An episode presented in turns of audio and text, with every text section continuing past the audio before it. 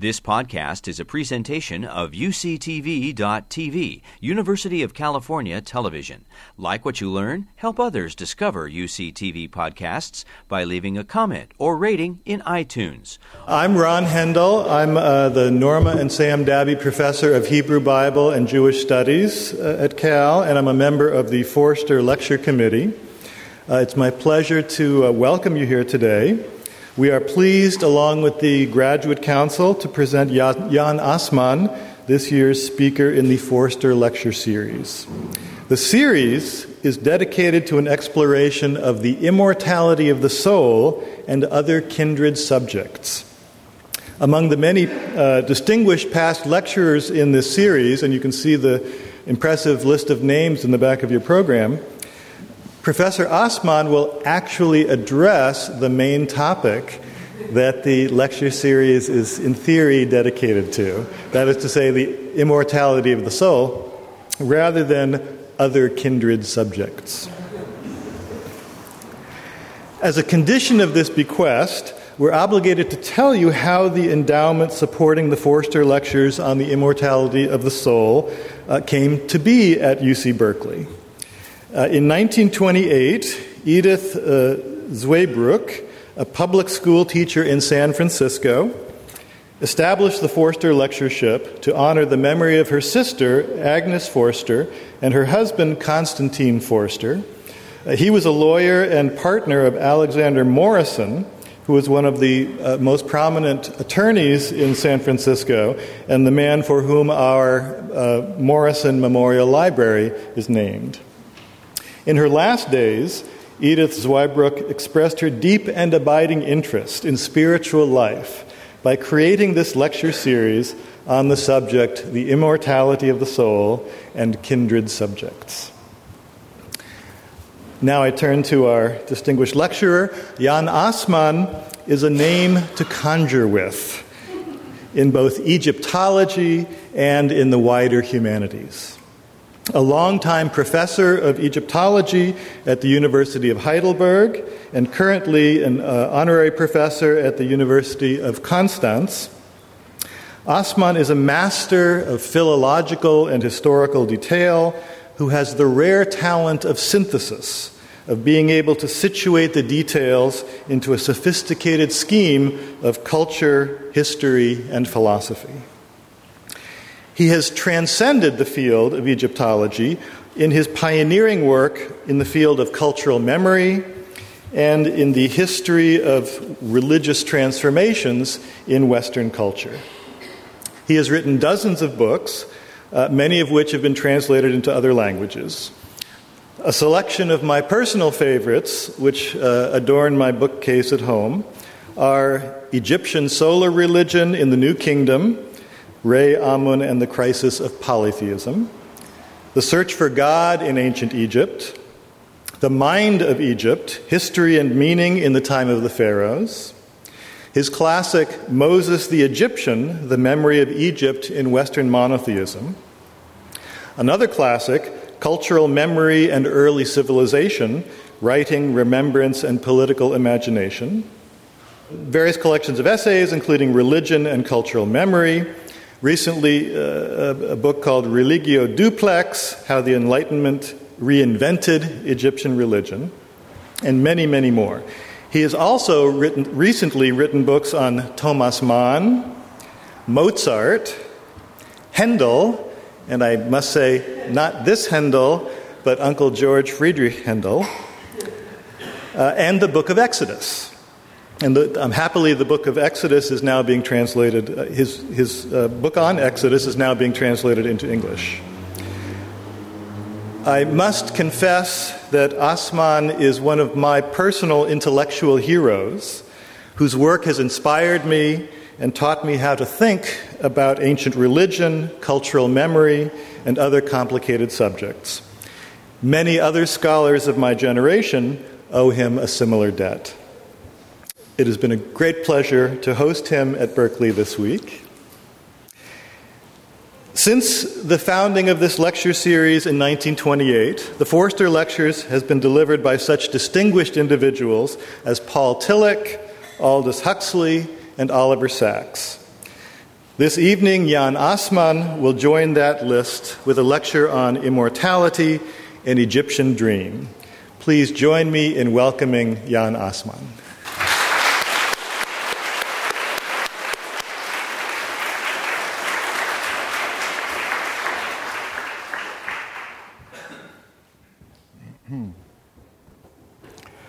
Well, ladies and gentlemen, I, I, am extremely happy to be here, extremely grateful to the Foerster Committee for this invitation and to Ron Hendel for his very kind and warm introduction, and also to Ron and to Alan Gobler for making my stay in Berkeley so extremely uh, pleasant.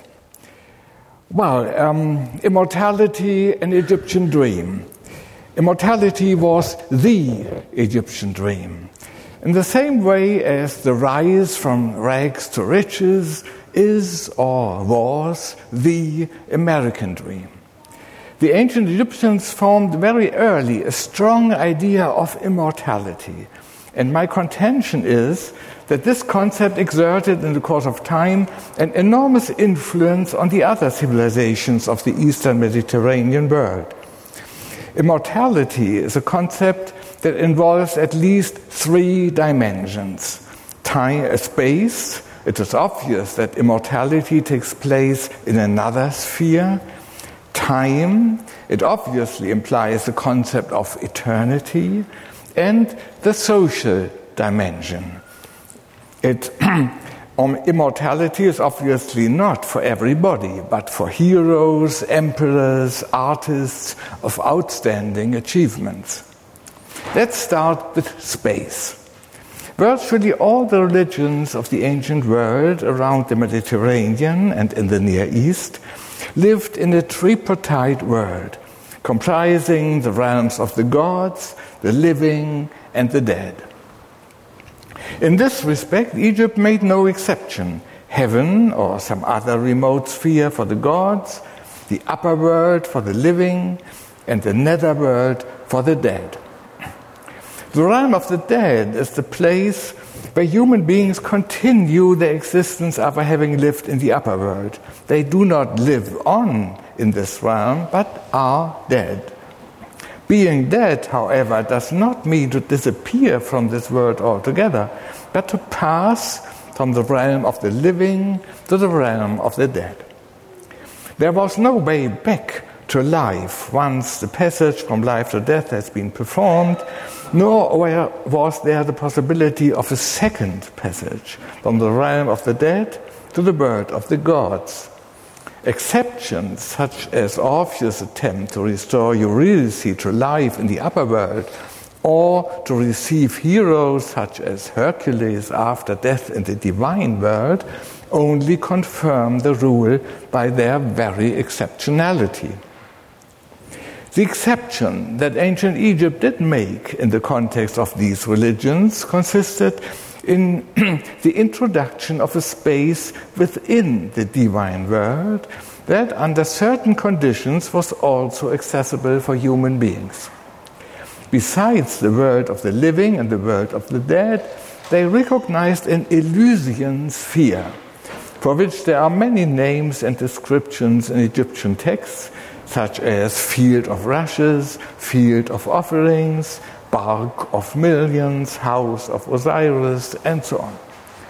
And this ternary distinction between A, the world of the living, B, the world of the dead, and C, the Elysian world, is reflected by the distinction of three classes of beings Remechu, humans, Mutu, the dead, and Ahu, transfigured spirits.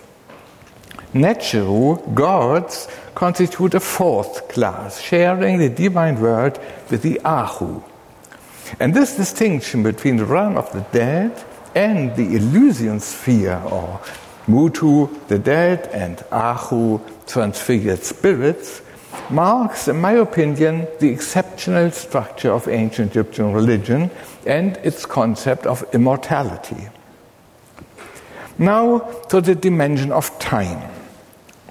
The ancient Egyptian concepts of time were determined by two central phenomena the daily course of the sun and the annual cycles of the inundation of the Nile and the vegetation.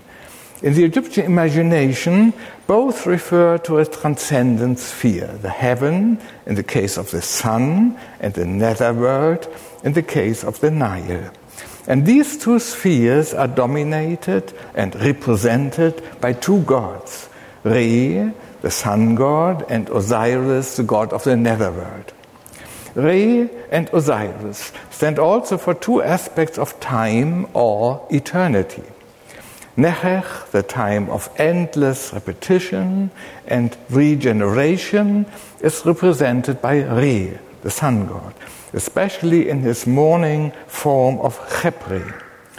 And Djet, the time of endless duration and continuation, is represented by Osiris, the lord of the netherworld and of the dead, especially in his cognomen as Vanafre, he who endures in perfection. The two aspects of time refer to the aspect system of the Egyptian language. Nechech, left, on the left side, is time in its imperfective aspect as an ongoing process. Djet, on the right, is time in its perfective aspect as an accomplished process whose final result is unchangeably and forever enduring. Nechech is time as visualized and symbolized by the celestial bodies and their cyclical movements, especially the sun, whose hieroglyph serves as a determinative or classifier of the word, which you see on your left, the sun between these two H's. And Djet is visualized and symbolized by the stone, and the word is written with the sign of the earth as a classifier. And these two words complement each other to form the encompassing concept both of time and of eternity. They serve as both denotations and negations of time. They negate time as transience by denoting the endlessness of repetition and duration. The ancient Egyptian ideas and hopes of immortality are directed towards these two aspects of endlessness endless regeneration in Nechech and endless duration in Djet. The third dimension is implied in the concept of immortality is the social dimension. Who is granted immortality? In the third millennium, the Old Kingdom, this was the privilege of the king. The dead king transforms himself into Osiris and partakes of endless duration in the subterranean chambers of his monumental pyramid, and he ascends to heaven and unites with the sun god by means of the same pyramid, which is pointing towards heaven and oriented to the cardinal points. Normal mortals, by contrast, are buried in mastaba tombs. And instead of ascending to heaven, they dwell in their tombs and descend to the realm of the dead, the domain of Osiris. Humans hide, but gods fly up, we read in the spell of the pyramid text. The king, being a god, flies to heaven the humans hide in their tombs and descend to the realm of Osiris. Their hopes of an afterlife are based on duration and its medium, the stone. And so far as they have access to building craft and stone masonry, which is a monopoly of the state, they build themselves monumental tombs in which they can both hide and communicate with the world of the living. Their mummy rests in the inaccessible burial chamber, and the accessible parts of the tomb accommodate the cult and the inscriptions in which the tomb owner communicates with, uh, with um, the living, the uh, later generations. He or she inhabits the tomb and communicates with the living in the form of his or her ka, an invisible double who is able to cross the false door, separating and linking the two spheres of the visible and the invisible, the accessible and the inaccessible, in order to animate his representations, receive the offerings, and protect the tomb.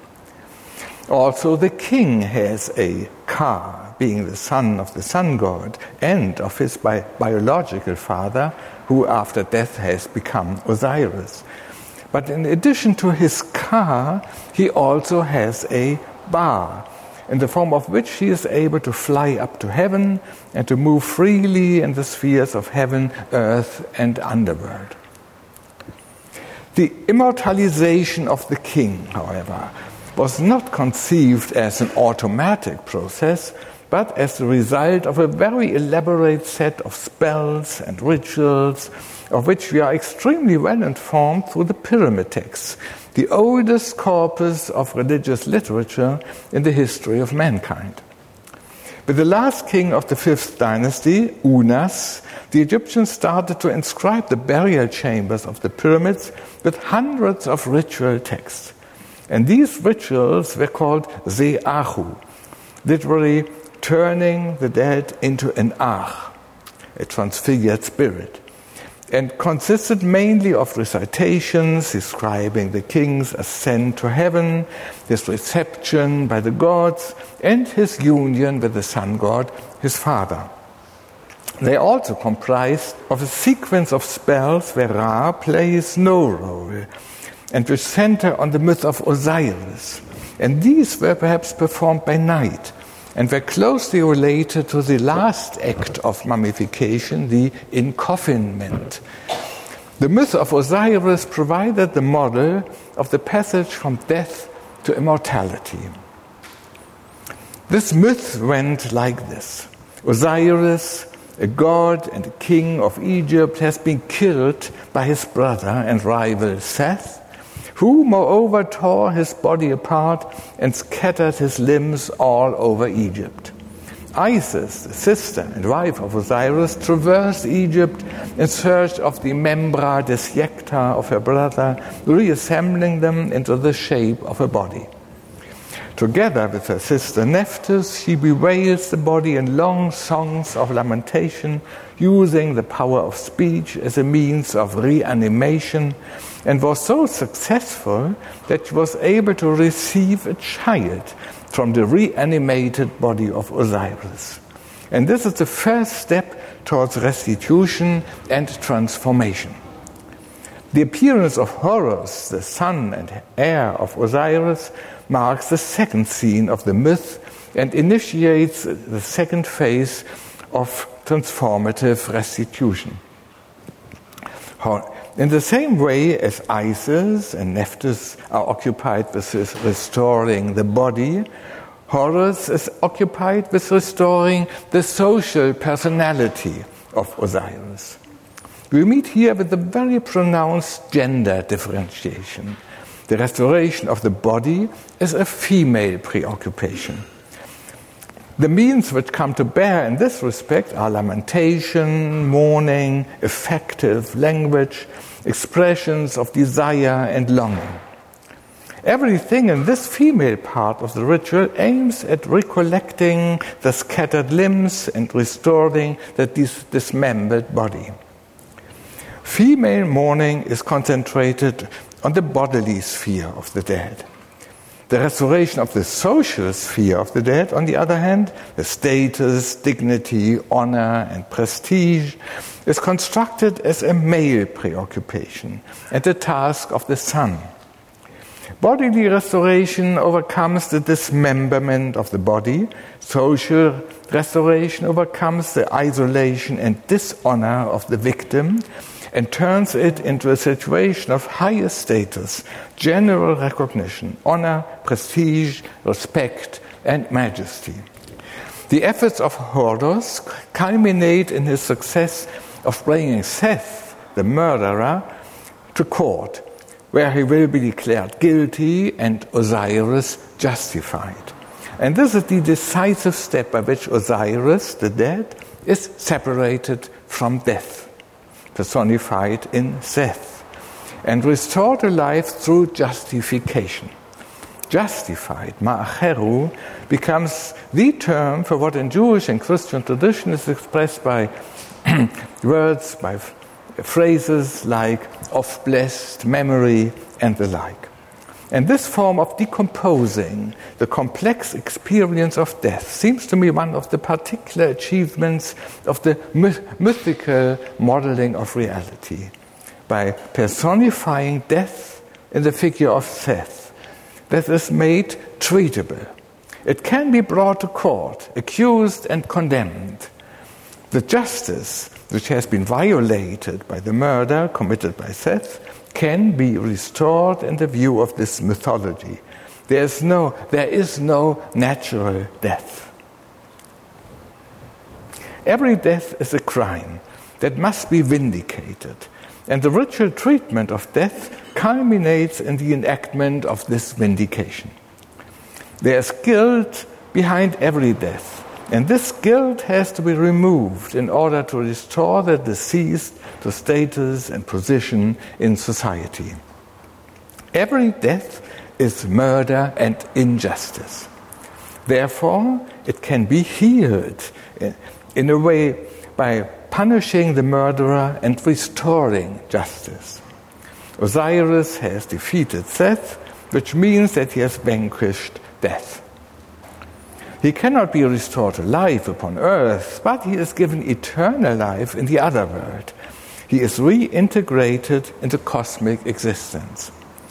The mythical Osiris was made ruler of the netherworld and king of the dead. The dead king follows his example. He is called Osiris and takes place on his throne in order to rule the dead and the spirits, while his son Horus takes place on his former throne among the living.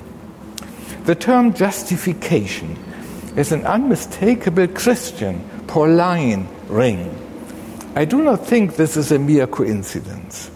One could go even further and use the term resurrection for this concept of transformative restoration because the dead king is constantly summoned to rise. Raise yourself, righteous Jew, is a typical address to the deceased and it means not only to get up, but to ascend to heaven. And this is the meaning of resurrection in the Old Kingdom. It is the exclusive privilege of the Pharaoh. The myth of Osiris is, at least as far as its core meaning is concerned, not about the cycles of nature, the seed that is buried in order to sprout again, the waxing and waning moon, the rising and the falling inundation, but about kingship. Osiris is a king in the first place. The lawsuit with Seth is about the throne of Egypt. The myth of Osiris is first of all about rulership, in the second place about death and resurrection, and only in a rather peripheral and associative way about nature and cyclical time. It is the Egyptian myth of the state. In the pyramid text of the Old Kingdom, the roles of Osiris and Horus are played by the deceased king and his successor. This constellation of father and son, one in the hereafter, one in the world of the living, is one of the most fundamental elements of ancient Egyptian culture. The funerary cult is based on the idea that only the son is capable of reaching into the world of the dead and of entering a constellation with his dead father that bridges the threshold of death and that is mutually supportive and life giving. And this is what is meant by the Egyptian word ach. A widespread sentence says, Ach is a father for his son, Ach is a son for his father. And this originally mortuary constellation provides the model not only for the mortuary cult, but for cult in general. Pharaoh the only living being on earth capable of entering into communication with the divine world, approaches the gods as their son. In cult, he plays the role of the living son vis a vis his dead fathers and mothers. Filial piety is the basic religious attitude towards the God. And this is also the point where the royal ka comes into play. The ka is the principle of dynastic and genealogical continuity, uniting fathers and sons and running through the sequence of generations. The ba forms a pair with the body and may be termed the corporeal soul. The ka supports the constellation of dead father and surviving son and may be termed the social soul. Its symbol and hieroglyph is a pair of arms that reach out, not upwards in adoration, but horizontally in an embrace. The sign symbol- symbolizes the mystic embrace that unites a deceased father and a surviving son. Every human being has a ka, also the king, being the son of the sun god and of his biological father who after death has become Osiris. But in addition to the sky, he also, also has a ba. And there is thus a very marked difference between the royal form of afterlife, which is one of divine immortality in the heavenly sphere, and the afterlife of normal mortals who go down to the realm of Osiris and stay in their tombs on earth communicating with posterity by means of the inscriptions and the mortuary cult. The distanciation of the royal hereafter from the destiny of non royal beings forms the central theme of the pyramid text. The Elysium, therefore, was originally a political concept. It surpassed the world of the dead in the same way as the figure of the Pharaoh surpassed the world of the living. In order to understand this categorical distinction in the social dimension between kings and mortals, it is important to realize that the pharaonic state, as it emerged around 3000 BCE out of a group of rivaling chiefdoms, was the first big territorial state in human history, stretching from the shore of the Mediterranean to the first cataract. Mesopotamia as a political organization is as old as Egypt, perhaps even older. It did, however, not constitute a big territorial state in the way Egypt did, but took the form of a network uh, of competitive and cooperative city states. Accordingly, in Egypt, the position of the ruler was immensely more elevated above the sphere of his subjects than in Mesopotamia. And since the early states were first of all sacred institutions whose most important task was to establish a contact with the divine world, the Egyptians went so far as to see in their, in their king a god on earth, and even the incarnation of the highest god, the sun god. He wore the title Horus, and Horus at that time and until latest, latest time at the place of his old sanctuary in Edfu, the prehistoric capital from where the process of unification started, was worshipped as a sun god. Horus is a falcon, thus associated with the sky on the one hand, and with a predatory, aggressive character of swift violence on the other hand. The name means the far one, derived from a verb heri, to be far, written with the sign for heaven or sky. The earliest representation of Horus, dating from the time of unification, shows him as a falcon in a boat sailing over the sky, represented by a pair of wings, above another falcon sitting on the palace facade, the serekh, that encloses the name of the king, ser- serpent. While the lower falcon functions as a royal title and represents the king, The upper falcon can only refer to the sun. The whole is a remarkable visualization of the Egyptian idea of kingship as the terrestrial representation of solar power and cosmogonic energy. Horus, the far one, expresses distance not only in the spatial but also in the social sense, meaning superiority, lordship, and this is the obvious meaning of the name as a royal title. An iconic representation of Horus as sun god shows him as a sun disk with wings. And this icon became, from a certain time, third dynasty, about 2750 onwards, the official heraldic emblem or coat of arms, so to speak, of pharaonic Egypt. It was later taken over by Assyria and Persia and might have inspired other ornithomorphic imperial emblems, such as the eagles and double eagles of Rome and its successors in Germany, Austria, Russia, and the USA.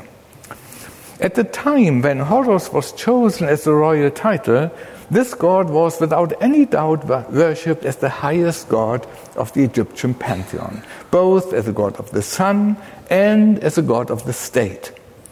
In all stages of Egyptian history, the roles of sun god and state god went together and were always played by the highest god of Egypt. It is thus the name of the highest god that served as a title for the king, who was thereby identified with this god as his terrestrial incarnation or deputy or avatar. With the end of the third millennium and the collapse of the Old Kingdom, the texts that had codified the royal ideas about the celestial afterlife in the world of the gods became accessible to the literate elite, at least to its most prominent members. We cannot tell how far these beliefs and ideas penetrated downwards in the larger parts of Egyptian society. Our notions of the Egyptian beliefs are based on texts and monuments, and the generalizability of these observations remains an open question. The concept of Ba, however, became anthropologized, that is, believed to be the property of every human being. Now, everybody, and again, we cannot tell whether everybody means every member of a certain elite or every Egyptian, saw him or herself presented with two ways to save him or her from vanishing and perishing the way of terrestrial, monumental duration, and the way of celestial immortality. The criterion for reaching immortality, however, had to be redefined. It could no longer be a question of royalty or non royalty, and became redefined as a question of morality that is, of good and bad in a moral sense. Not the divine quality of royal office, but the virtue and justice of a deceased person were now believed to be the conditions and prerequisites of resurrection and immortality. Therefore, the lawsuit and the idea of justification changed their meaning in a very fundamental way. The dead had no longer to be justified against death as a murderer, but before a divine tribunal. And the guilt which is inherent in death is no longer externalized in form of a scapegoat, Seth, but is interpreted as the deceased's own guilt, which he has accumulated during his life on earth. The earliest texts deal with the concept of justification in the closest possible association with ideas related to embalmment and mummification. Guilt, accusation, enmity, and so on are treated as forms of impurity and pollution, as immaterial pollutants, as it were, that must be eliminated in order to bring the deceased into a state of purity that resists putrefaction and decomposition. Justification is moral mummification. When the embalmer's work on the body is finished, the priests take over and extend the work of purification and preservation onto the whole person. The Egyptian word for mummy also means dignity or nobility. At the last stage of mummification, the deceased passes through the post mortem judgment and is assigned the nobility of a follower of Osiris in the netherworld.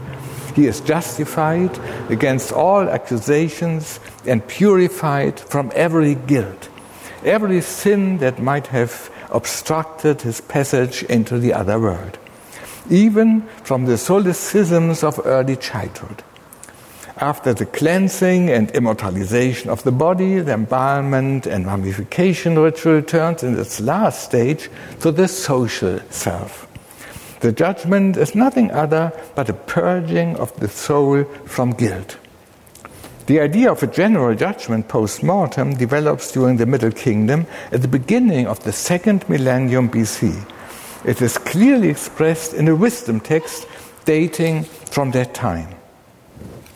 The court that judge the wretch, you know they are not lenient on the day of judging the miserable in the hour of doing their task.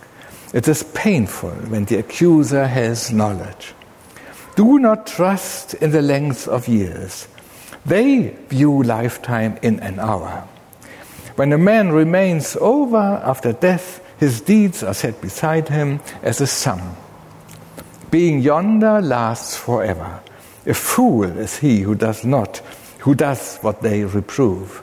He who reaches them without having done wrong, wrong will exist there like a god, free striding like lords of eternity. This is what immortality means in the context of ancient Egyptian funerary beliefs to exist in an Elysium hereafter like a god, free striding like the lords of eternity.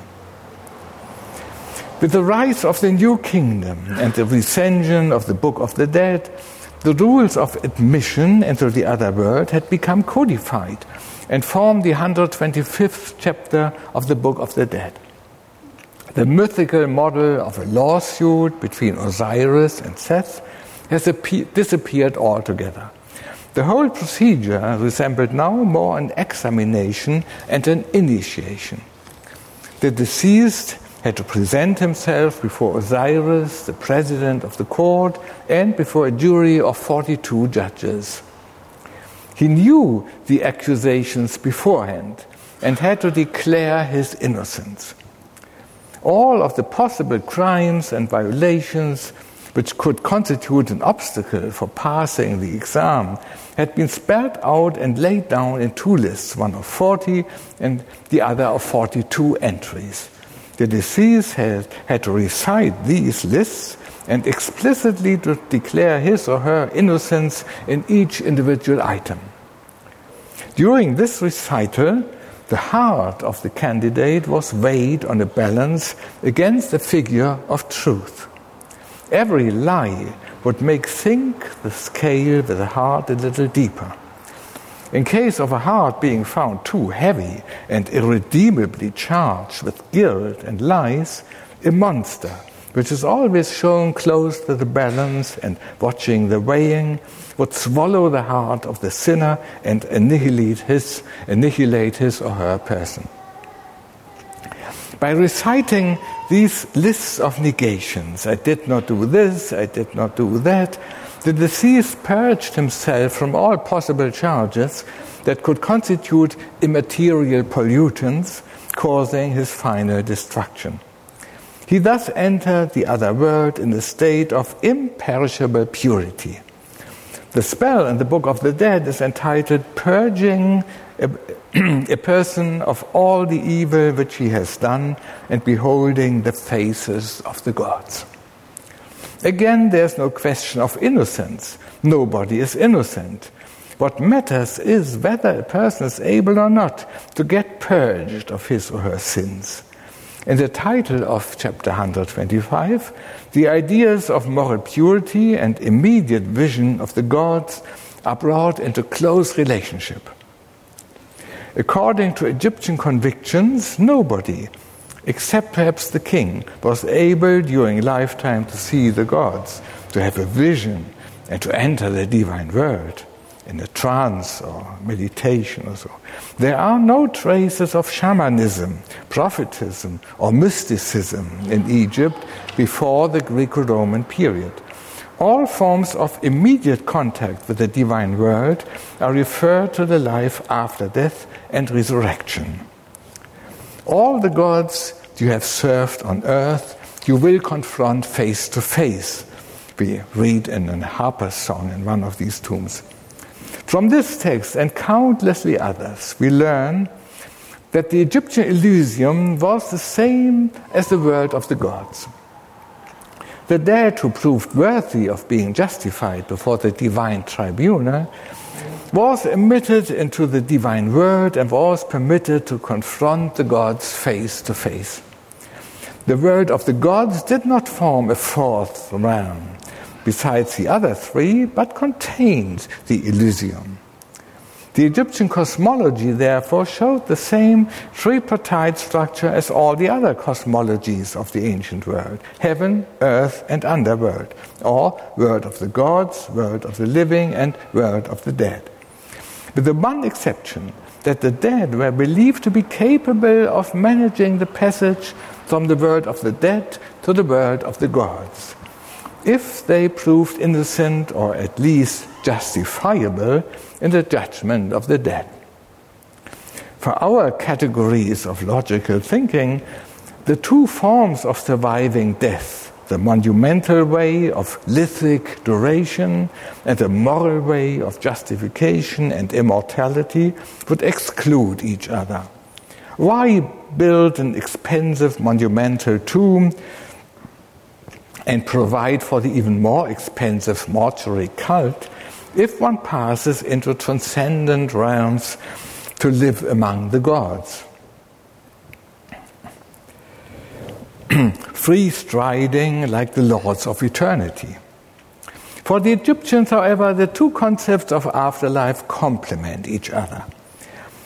Even after adopting the ideas of justification, Elysium, and immortality, they continued to mummify their corpses, build monumental tombs, and establish a cult as an interface with the world of the living, a place of worship, sacrificial communication, and autobiographical self representation.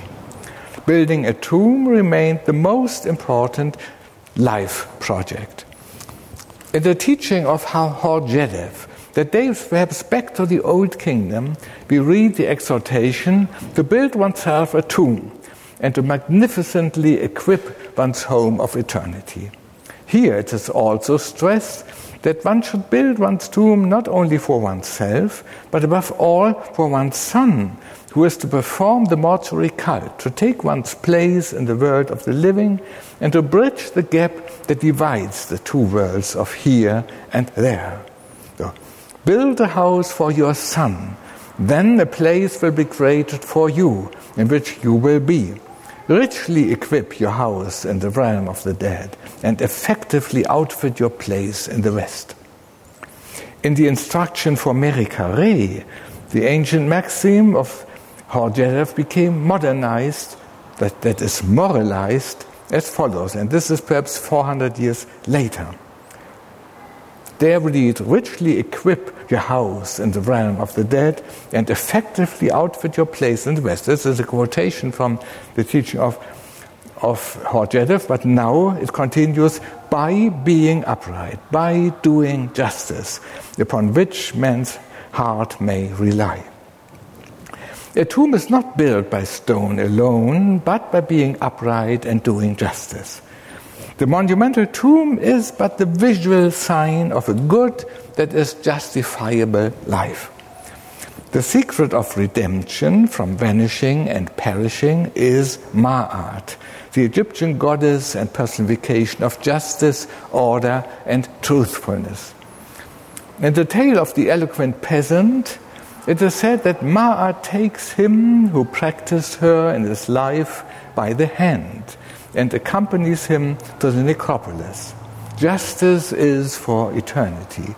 It enters the graveyard with its, with its doer. When he is buried and earth enfolds him, his name does not pass from the earth. He is remembered because of his goodness. That is the rule of the God's command. When Hecatæus of Abdera, 1500 years later, visited Egypt and interrogated the inhabitants about the meaning of their sumptuous tomb architecture, he found the same principles still alive. So he writes, and this is uh, at the end of the fourth century BCE. The Egyptians regard the time spent in this life as completely worthless. But remembered for virtue after one's death, they hold to be of highest value. Indeed, they refer to the houses of the living as inns, katalyses, since we dwell in them but a short time, while the tombs of the dead they call everlasting houses, aidioi oikoi, since in Hades we remain for an endless span. For this reason, they trouble themselves little about the furnishings of their houses, but betray an excess of ostentation concerning their places of burial. Virtue, neferu in Egyptian, meaning perfection, refers to living according to the rules of Ma'at. And this is what ensures endless remembrance and endless duration in one's house of eternity.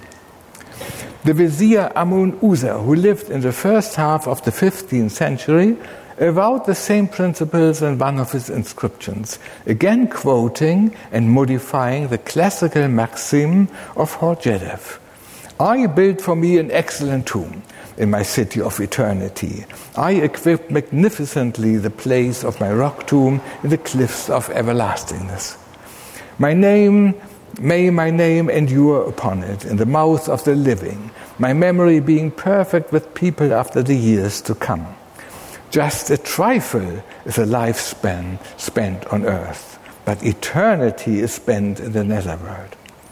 God praises the noble one who acts for himself with regard to the future, who seeks with his heart to find for himself what is wholesome, namely burying his corpse and making his name live, and who considers eternity.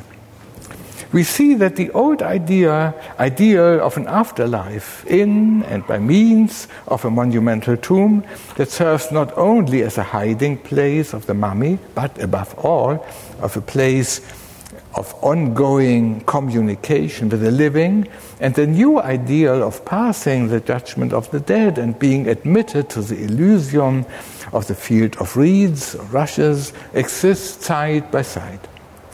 From the beginning of the second millennium on, moreover, the tomb is seen not only as a place of cult, but also as a door to the upper world, where the dead, by crossing the false door, may go up and see the sun. And this idea of going forth by day becomes, in the course of the second millennium, the most important goal of all the various preparations for surviving death. The idea of immortality, immortality through justification, formed the center of Egyptian beliefs and the strong parallels to Christian ideas of salvation and justification cannot be more mere coincidence. Belief, however, engenders disbelief. And I think it to be the most astonishing aspect of the Egyptian idea of immortality that they even managed to give disbelief a voice. One of these voices is a literary text that casts serious doubts on the sense of tomb building and mortuary cult.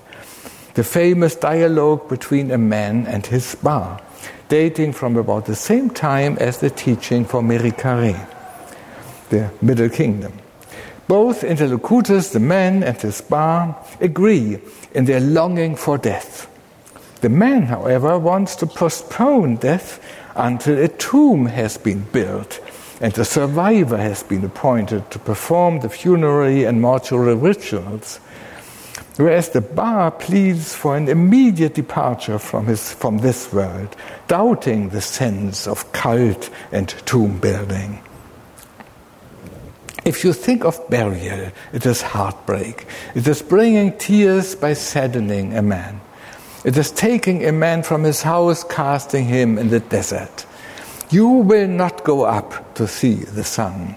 Those who build in granite, who erected halls and excellent tombs of excellent construction, when the builders have become gods, their offering stones are desolate, like the inert who have died on the riverbank for lack of a survivor.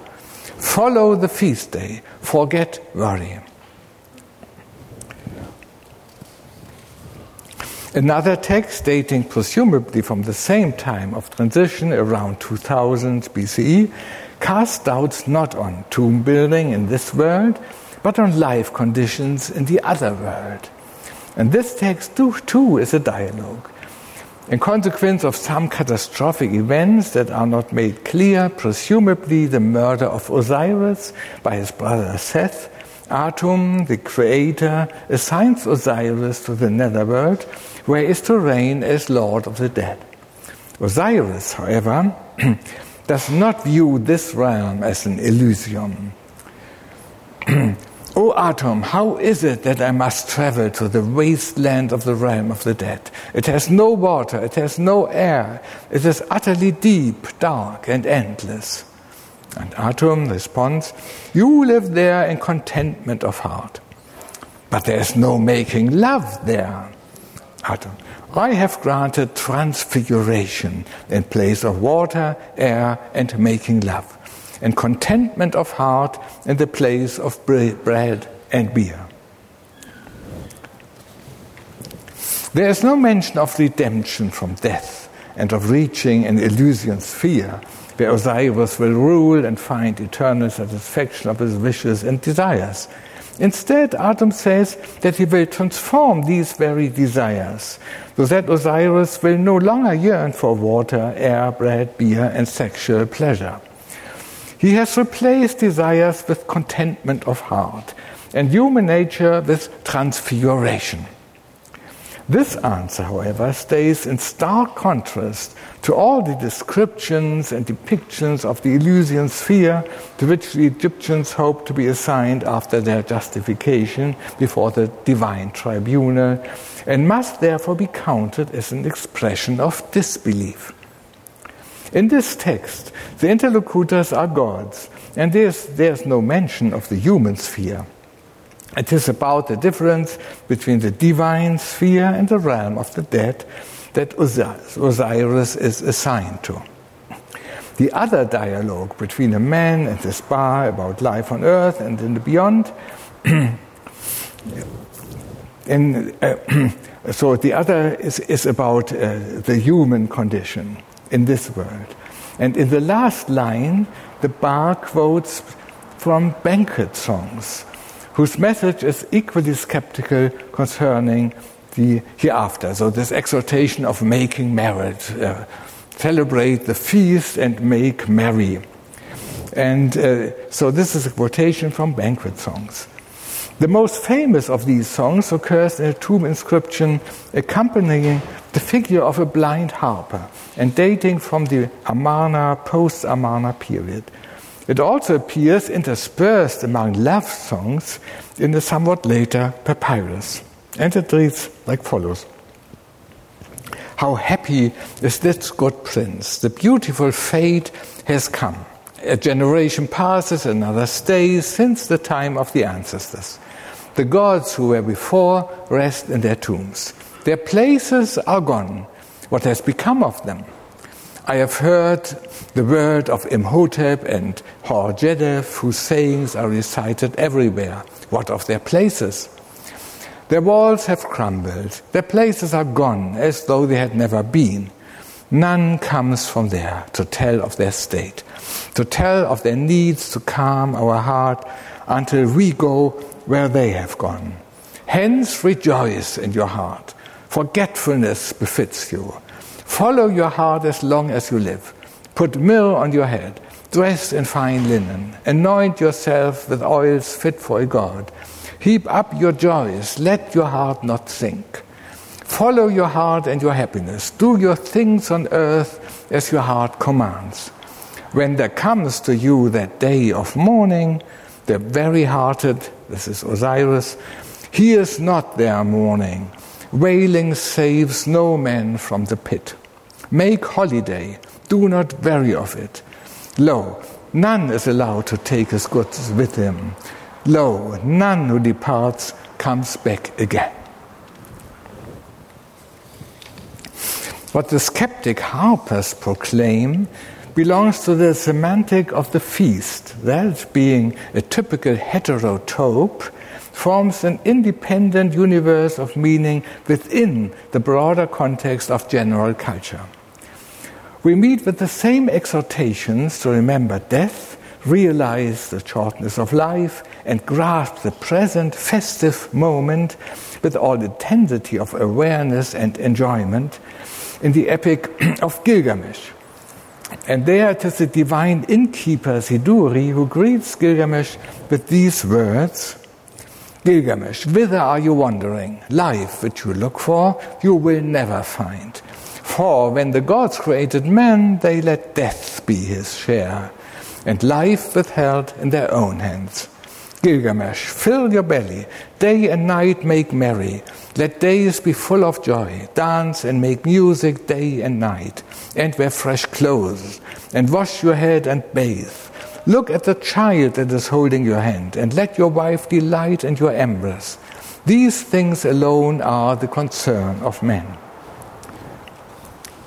Gilgamesh, in his search of immortality, has reached the end of the world.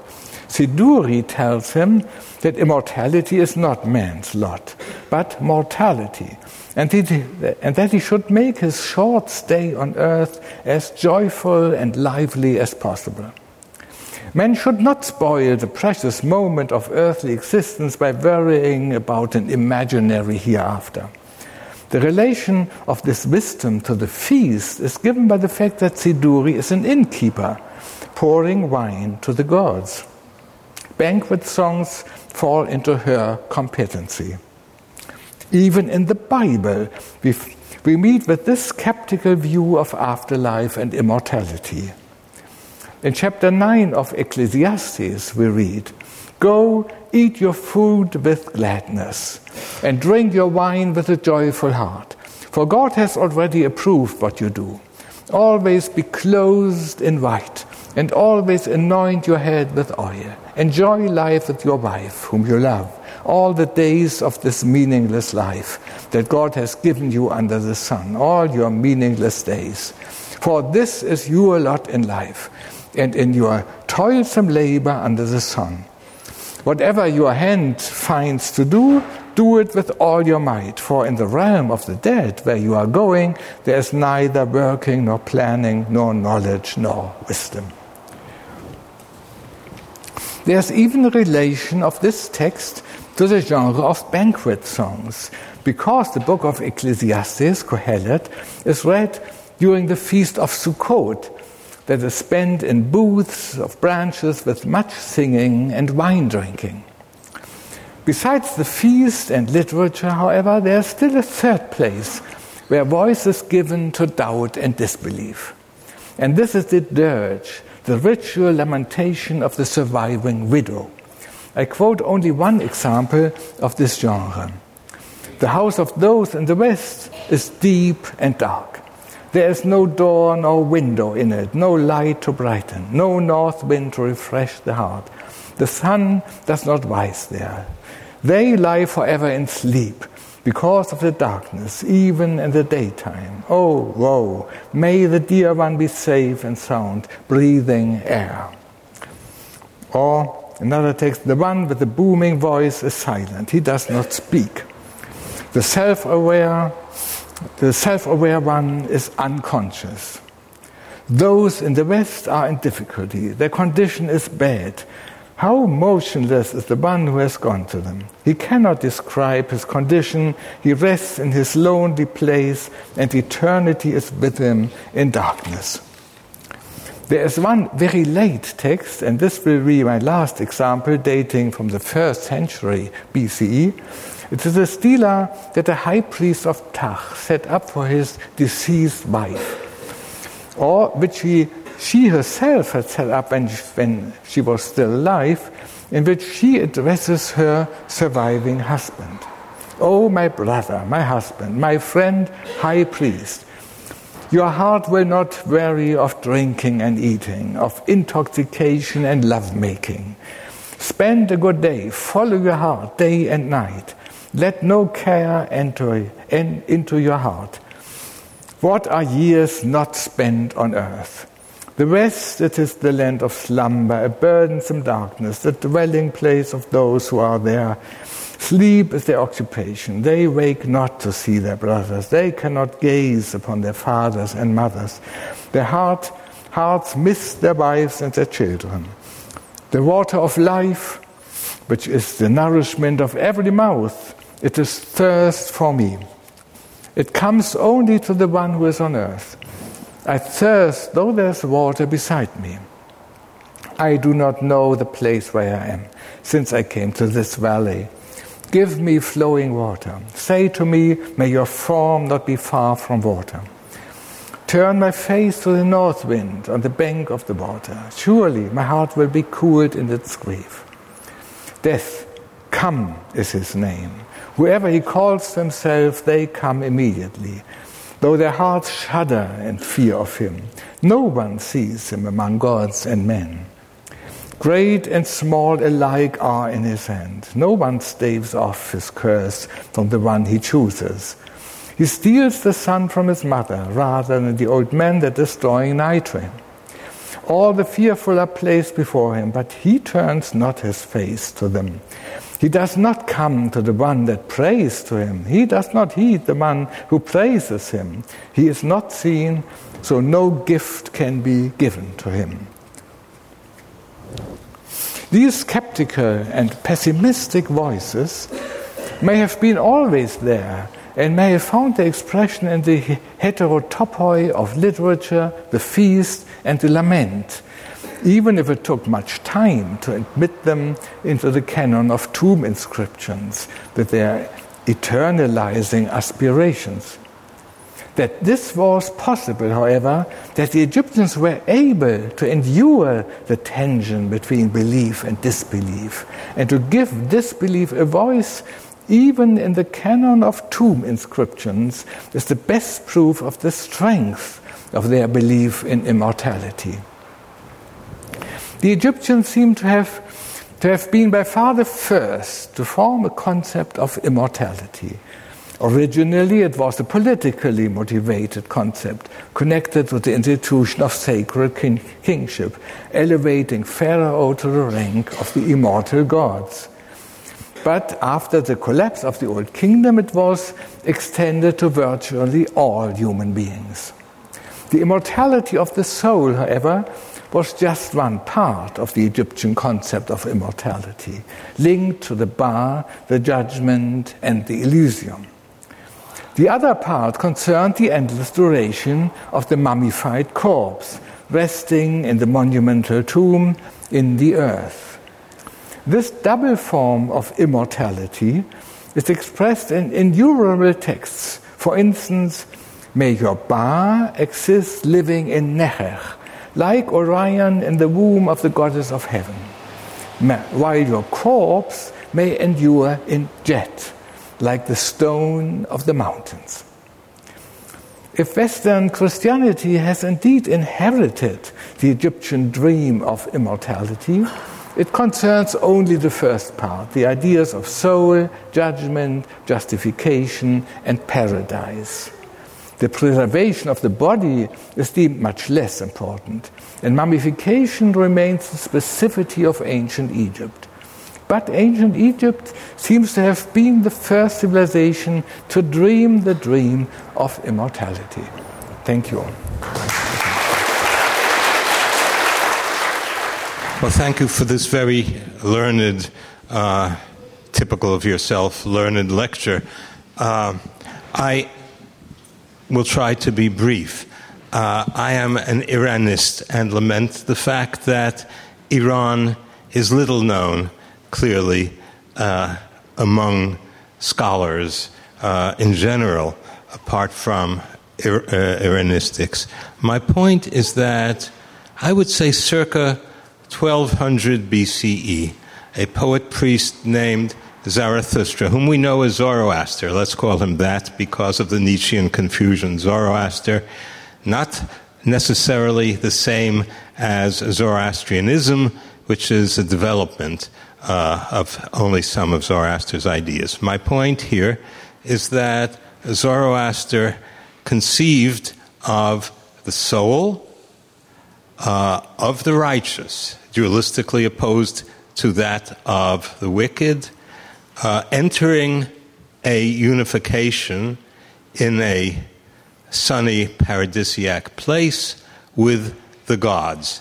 This was uh, an important doctrine, the chief doctrine uh, of the poems of Zoroaster, and the residue uh, of that, even though it went through many changes, how would you assess this parallelism, and how would you also assess the influence in the later phenomenon, the more westerly phenomenon of the Persian Empire, under which the Jews lived, and for which there are clear uh, eschatological influences from uh, Iran. How would you assess this in the balance with yeah. the learned presentation you gave concerning. Egypt? Mm-hmm. Mm-hmm. Yeah, thank you.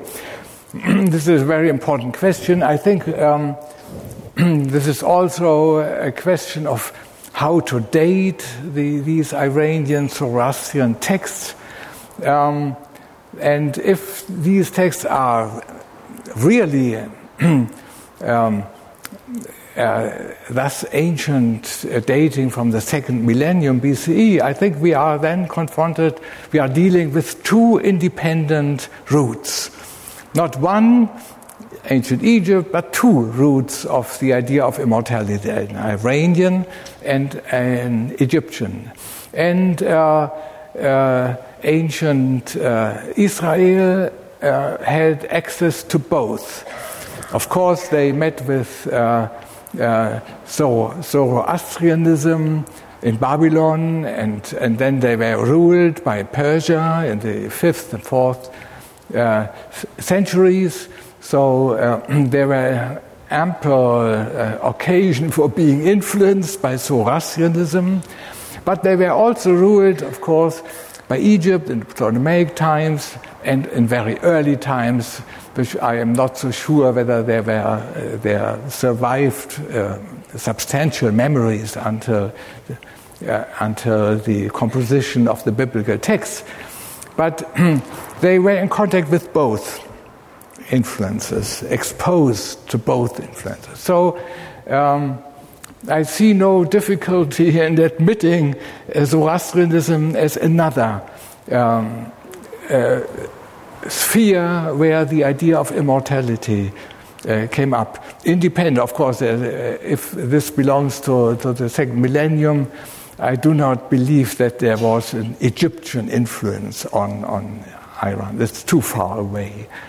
Um, uh, but we have, see, uh, of course, we see uh, um, uh, later influences in, in, this iconography of Ahura Mazda, uh, and of course earlier of, of the god Asur. And so the, the, iconographical influence of Egypt on Persia is quite evident, but of course in a much later period. I'll just add, for those who don't know, uh, ancient Iran is to the east, not where we have it in Persia yeah. today. Uh-huh. Thank you, sir. Uh-huh. We need to give Even farther away. Yeah. Yeah, thank you. Hello, thank you so much for your stimulating question. I try to be very brief and I have very two precise questions to ask you. First is, in terms of the ontological character of the soul of the king, which would ascend to the heavens. I'd be grateful if you could shed some light on it, because as you know, the notion of psyche in, for example, in Greece, yeah. in Plato, is not exactly your individualized, personalized soul, which you find in Christianity, and which I must, must add, following the gentleman's just asked question, could have not developed without an Iranian influence. The personalization of the soul is something for which the Iranian element plays an important role. So, just what's the ontological status of the soul that ascends to heaven and joins the God? Is it a personal soul? That's my first question. Hmm. Second question is since you made the connection between Mesopotamia and Egypt. If I could borrow a term from the late Jean Pierre Vernant and use the term of ideology of death, desecrating an Egyptian tomb would, would, obviously have grave consequences in religious terms, in ritual terms, just like it would have had in, in Mesopotamia. What exactly is the similarity of the manner in which mortal, common mortals would, would dwell? Common, common mortals would dwell in, uh, in their tombs because they wouldn't go into the, into the heavens, and the way in which, for example, the dead of Mesopotamia would be in their tomb. So, what exactly, in terms of the ideology of, the, of death in Egypt and Mesopotamia, would be the situation of common men who can't ascend to the heavens? who cannot have any sort of privileged access to the heavens. So these are my two questions. The exact ontological nature of the soul and then, of course, the manner in which common men would live in their tombs. And as you know, of course, in Mesopotamia, desecrating them was a huge, huge uh, mm. sin. Thank you. Ah, well, thank you very much. Difficult questions. Um, well, the ontological status. Um, Personalized soul, yeah. or is it something else?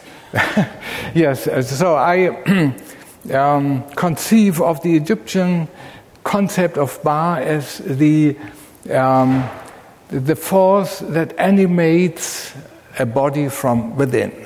So the, the, the, spirit of life, uh, uh, but closely related to the body, and uh, leaving the body uh, after death. So uh, uh, the ontological status of the soul before death is part of the person a very important, spiritual, invisible, life giving, animating part of the person. And the ontological status after death, well, uh, is uh, uh, still a part of the person, but now free to move in the realms of the universe and not no, no longer bound to the body. But the Egyptian idea and idea of death is that this is no definite separation. So the soul is able to freely move in, in heaven and underworld, but, um, but stays in contact with the corpse and visit the mummy every night. So by day it is free to move around the world, and every night it enters the tomb and rests upon the mummy. And this is also the reason why uh, mummification and tomb building and uh, non violation of the tomb is so essential for the Egyptians. So the, uh, the Egyptian idea of surviving death is to what, what formerly, what in life was one unity of the person, is now a network of components the ba, and the ka, and the tomb and the uh, Elysium. It is a network of communicating uh, elements. And um, the violation of the tomb would disturb this network. Yeah. Whereas in Mesopotamia, uh, there is, I think, there is no idea of an Elysium. This is, this is a land without return, and there is uh, no. Hmm.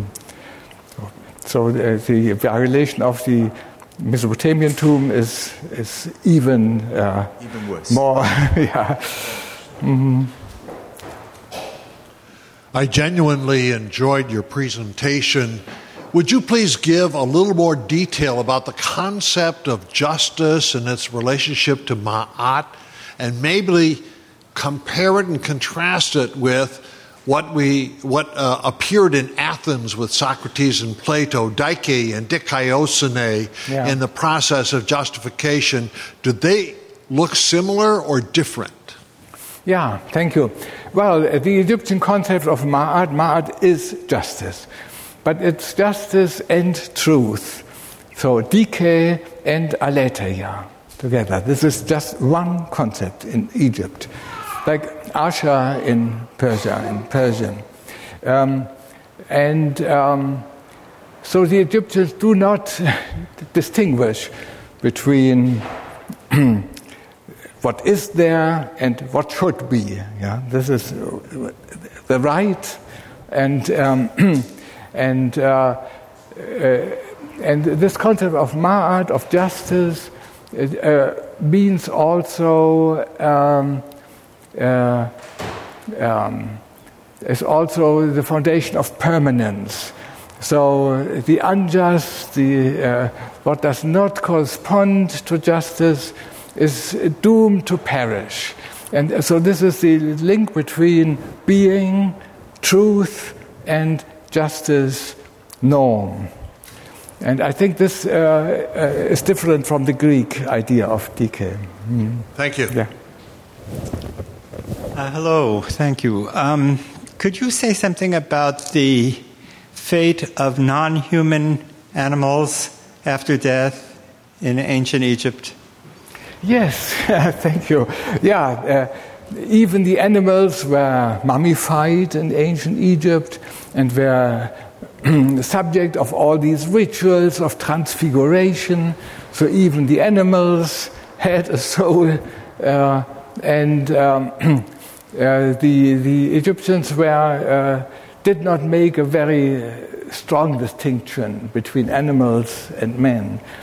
Even animals and gods. There were these sacred animals and these huge cemeteries of mummified animals that were, in a way, sacred, even, even uh, manifestations of the divine in the animals.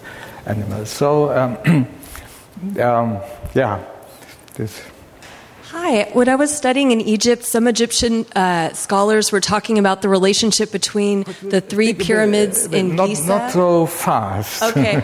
The three pyramids in Giza with the position of the stars. Yeah. In, for example, in the constellation of the Belt of Orion. Yeah, this is a theory which I do true? not subscribe to. Okay, but I was wondering is there a relation between uh, the building of tombs and stars in any way? Because I know on some days there's, you know, one day a year light comes into a Yeah, certain tomb. yeah, It, were yeah. they very interested in astronomy? And if you could talk about Mm, Well, yes, there's one temple where this uh, seems to play a role, the temple of Abu Simbel, where at a certain time the uh, rays of the sun uh, hit the statues at the back. Yeah, the, this does not refer to tombs, but to the temple of Abu Simbel. And um, the tombs are, I think, they, um, they are not also the pyramids. Uh, the pyramids, of course, are oriented uh, to the cardinal points, and there is always an opening to the north uh, where the ba of the king can fly up to the polar star. But, uh, but the pattern of the pyramids on earth, I think this is coincidence that this has something to do with it. Thank you for your questions. Thank you for this magnificent lecture. And let's thank uh, Professor Assmann one more time. You've been listening to a podcast by University of California Television. For more information about this program or UCTV, visit us online at uctv.tv.